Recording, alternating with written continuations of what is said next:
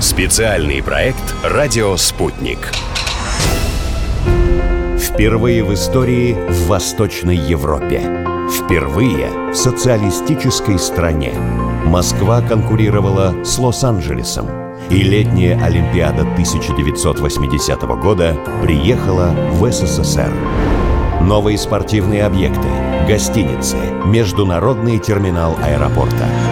Небывалые рекорды. И в то же время бойкот со стороны 60 с лишним государств из-за ввода советских войск в Афганистан. Альтернативные игры в США. Неподъемные расходы. Слухи о том, что Леонид Брежнев хочет отказаться от проведения соревнований и сбор средств с помощью лотереи. Эта Олимпиада не была похожа ни на одну другую. Летом 1980 года Москва, Ленинград, Таллин, Киев и Минск сделали нечто невероятное.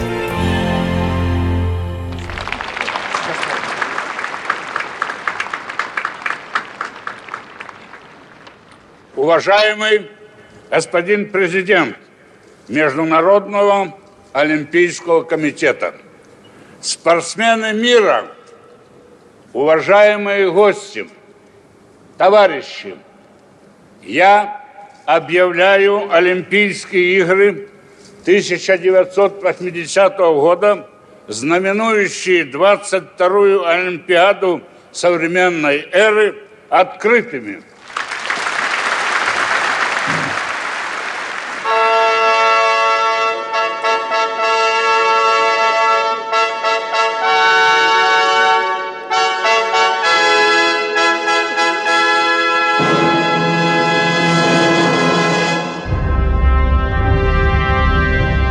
19 июля 1980 года на стадионе имени Ленина в Лужниках стартовали 22-е летние Олимпийские игры. В церемонии открытия приняли участие более 16 тысяч человек. Профессиональные танцоры, атлеты, студенты и самодеятельные артисты. Прошло 40 лет, а многие зрители и участники тех событий – по-прежнему считают, что лучше еще никто никогда не сделал. В 1980 году, можно сказать, возник сам жанр олимпийских церемоний. Вспоминает член постановочной группы «Олимпиады-80», завкафедры режиссуры и актерского искусства эстрады Санкт-Петербургского государственного института культуры Аскольд Канович. Это сейчас мы привыкли открытие, закрытие, масштабные действия. До 80-го года масштабных, подобных, как это было в 80-м году, постановок не было. Возглавлявший тогда Олимпийский комитет лорд Киранин и принявший у него бразды правления Хуан Антонио Самаранч, они впервые заговорили о том, по предложению Советского Союза, сделать вот такое мощное открытие-закрытие, как огромное театрализованное шоу. И именно впервые в 80-м году вот подобного рода действия, не просто, так сказать, зажжение огня, парад там и так далее, а именно как театрализованное мощнейшее представление. Аскольд Канович вспоминает, режиссерам было очень интересно работать над постановкой церемоний. В принципе, творить им никто не мешал, но излишний креатив фильтровали. Партия всегда была где-то рядом – очень многие вещи нам сверху, конечно, подсказывают. И очень многие вещи проходили по тому принципу, вы знаете, такой был Лапин, председатель гостелерадио, прямые трансляции же были. И вот господин Лапин, я помню на совещании, когда мы сильно распалялись, останавливал и говорил, господа, сначала завизируй, потом импровизируй. Но многие вещи нас просто останавливали, когда мы чересчур начинали импровизировать. И вот рядом. Он здесь. Он близко. Вот он. Здравствуй, огонь олимпийский. Легкоатлет, олимпийский чемпион Виктор Санеев внес на стадион факел с олимпийским огнем и передал его баскетболисту Сергею Белову. Журналисты спрашивали у организаторов, как же огонь доставит к олимпийской чаше – ведь она была на самом верху, над трибунами. Не по ступеням ведь бежать, и не по головам. Для Белова придумали дорожку из щитов. которая возникла прямо посреди трибун. Ее держали люди на своих руках, но постановщики предлагали еще более эффектный трюк. Идея не прошла, рассказывает Аскольд Канович. Дорога, по которой бежал Сережа Белов с этим огнем, она должна была возникать над художественным фоном. Шла как бы волна. Художественный фон – это те, кто сидели с флажками. По этой дороге она перед ним должна была возникать, и он как бы по воздуху, а по посуху должен был пройти и за ним должна была эта дорога закрываться. И вот нам это запретили, потому что, а вдруг кто-то не успеет из солдатиков вовремя поставить, какой скандал будет. И поэтому эта дорога возникла, и она, если вы посмотрите, появилась и уже была. А по идее вначале вот она должна была просто вот как бы из ниоткуда. Он как бы бежит по трибуне, как живой. То есть вот такие многие наши задумки, которые вообще должны были в шок публику приводить, их нам так аккуратненько микшировать. Но публика все равно была в восторге. На трибунах происходило не меньшее волшебство, чем на арене. Там буквально оживали картины стараниями шести тысяч человек, рассказывает Аскольд Канович. Фон в 80-м году была армия. Это была очень жесткая система. Каждый из этих шести тысяч человек абсолютно четко отвечал за свое действие. Вплоть до того, что прямо со стадиона демонстративно увозили на гауптвахту. И такое было. Поэтому фон работал как часы. Если учесть, что сейчас это может быть конференц-связь, у каждого таблетка в ухе и все команды, то там-то команды были визуальные, не было еще такой техники в 80-м году. Было, по-моему, около 30 репетиционных точек. Это сейчас на компьютере, компьютерная программа, она расписала. А теперь вы представьте, на 6 тысяч человек расписать около 100 картинок. Это все вручную делалось, чтобы всем им раздать вот эти вот листочки, которые были приколоты на спину впереди сидящего человека. Пожалуй, самая знаменитая живая картина церемонии закрытия – плачущий олимпийский мишка. На самом деле слез в плане не было.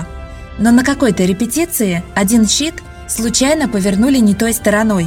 Руководитель распорядился вернуть его в правильное положение – Указание выполнил не только тот, кто ошибся, но и весь ряд. Эффект скатившейся слезы так понравился постановщикам, что его решили закрепить в сценарии. Медвежонок попадал и в другие истории. Сейчас кажется идеальным ходом его полет в ночном московском небе. Но тогда партийное руководство было в ужасе от идеи режиссеров. Медведи не летают. И все тут. Точка. Стройте берлогу прямо на стадионе, и пусть он туда уползает. С другой стороны, рассказывают, что власти беспокоились за безопасность авиасообщения. Гигантская игрушка якобы могла помешать самолетам. Были и другие предложения, как попрощаться с медведем, вспоминает Аскольд Канович. Сначала мы в гондоле настоящего медведя хотели отправить. Я встречался, был такой дрессировщик Владимир Дерябкин, у которого был медведь Герасим, который реально как человек. Вот. Ему говорили, он делал это. Удивительная история. И в 79 году он прорабатывал. Потом, значит, решили, что все-таки это, наверное, не очень человечно медведя отправлять вот так вот в гондоле, не понять куда. Потом работали с целыми огромными военными предприятиями, закрытыми в то время, над тем, чтобы вот этого медведя создать и по розе ветров, чтобы он улетел нормально. И это было лучшее из возможных решений. Так показала история. Летящий медвежонок заставил плакать весь стадион и миллионы телезрителей по всему миру. Валентина Никольская в 80-м году окончила университет и работала на радио. Ей удалось попасть и на открытие, и на закрытие Олимпиады. Я купил какой-то билет на закрытие, сидела на задворках, но все равно впечатление, вот эта вот масса, такое какое-то единение. Было удивительное зрелище, красота просто необыкновенная. Это было просто незабываемо, и уже прошло столько лет. Я вот это все как бы помню и живу с этими воспоминаниями, потому что это было действительно историческое событие в моей жизни, тем более, что я вот буквально слышала эти голоса, дыхание этого стадиона, Лужники, и это было ну, вот такое событие, которое не забывается никогда. Доктор социологических наук Николай Павлюк в 80-м был аспирантом МГУ и тоже раздобыл билет на закрытие.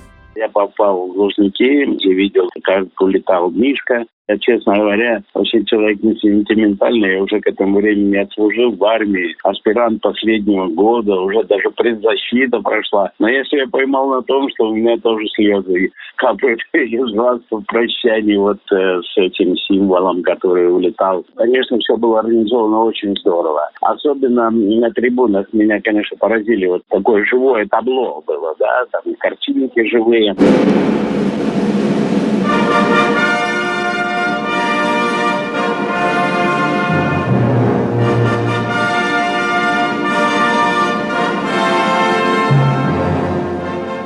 Московскую Олимпиаду сложно представить без медвежонка Миши. Автор персонажа, художник Виктор Чижиков, гордится, что этот талисман стал главным участником церемоний открытия и закрытия. Надо поблагодарить режиссера Иосифа Михайловича Туманова. Это редкого вкуса человек, который понял, что талисману Олимпиады надо отвести значительное место на церемониях вот открытия и закрытия. Ну и, конечно, в церемонии закрытия блестяще совершенно подключились к образу моего медвежонка Александра Николаевна Пахмутова, Николай Николаевич Добронравов и Лев Лещенко замечательно спел финал Московской Олимпиады. Мне, как автору, очень приятно это вспоминать.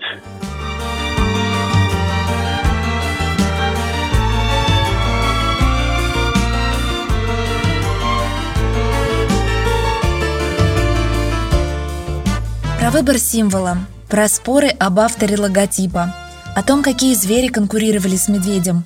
Слушайте в следующей части специального проекта. Специальный проект «Радио Спутник».